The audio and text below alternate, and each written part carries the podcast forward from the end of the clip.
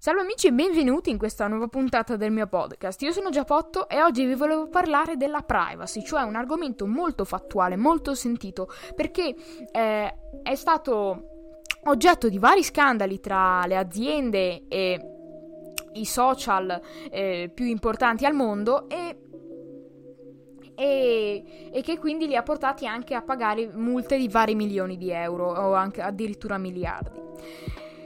La privacy eh, è un termine inglese che indica nel lessico giuridico legale il diritto alla riservatezza della vita privata di una persona. Cioè, praticamente è il piccolo spazio vitale di una persona, però morale, cioè quando eh, insomma si, è, si ha il diritto di nascondere qualcosa a qualcun altro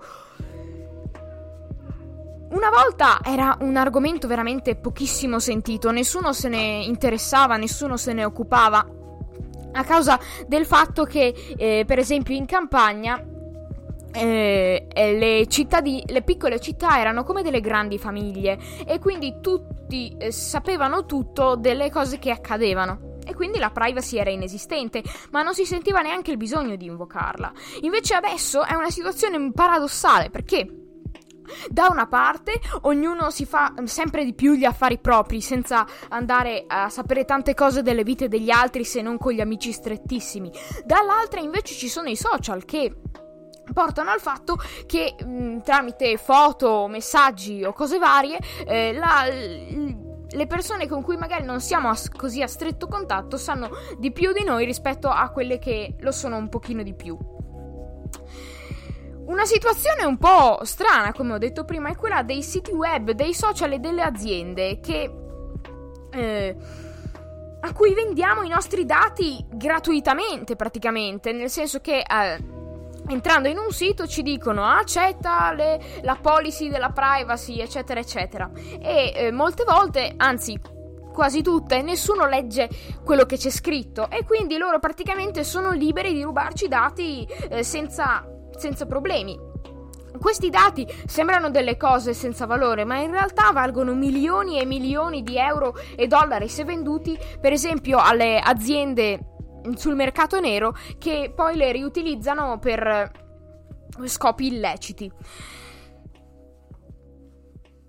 E poi anche c'è il fatto del cellulare o del nostro computer, del nostro tablet, cioè ogni cellulare sa tutto di noi, sa con chi ci scriviamo, sa che cosa cerchiamo su internet, quali sono le nostre passioni, cosa ci piace e non ci piace fare, qual è il nostro orientamento politico e questo eh, anche se ci sembra di non avere un sacco di privacy, in realtà come possiamo notare è praticamente inesistente. È un paradosso perché cerchiamo di proteggere la nostra privacy, ma allo stesso tempo la distruggiamo utilizzando eh, i nostri dispositivi e vendendo i dati a queste grandi aziende. Ultimamente, inoltre, le, eh, le, aziende, per esempio di telefonia o di computer o di queste cose elettroniche, puntano molto sulla privacy. Eh, a partire dalle pubblicità dicono che noi abbiamo il Mm, il sistema di sicurezza più sicuro con cui vo- tutti i vostri dati verranno mantenuti assolutamente segreti perché sono crittati con questo o con quel metodo, eh, con questo eh, o con quella crittografia.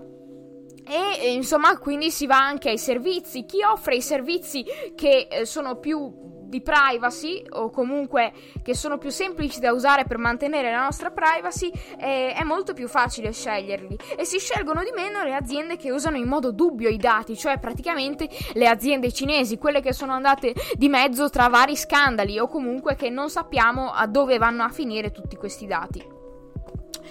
La cosa più importante da fare è cercare sempre di mantenere un basso profilo sui social, cercare di non stare attenti a dove si danno i propri dati, eh, ma allo stesso tempo non avere paranoie strane, non, non cercare di proteggerli a ogni costo perché anche senza il nostro controllo i nostri dati vanno sempre a qualcuno che non vorremmo andassero.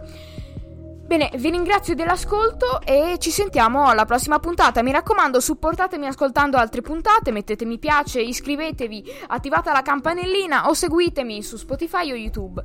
Eh, vi ringrazio dell'ascolto e alla prossima. Ciao!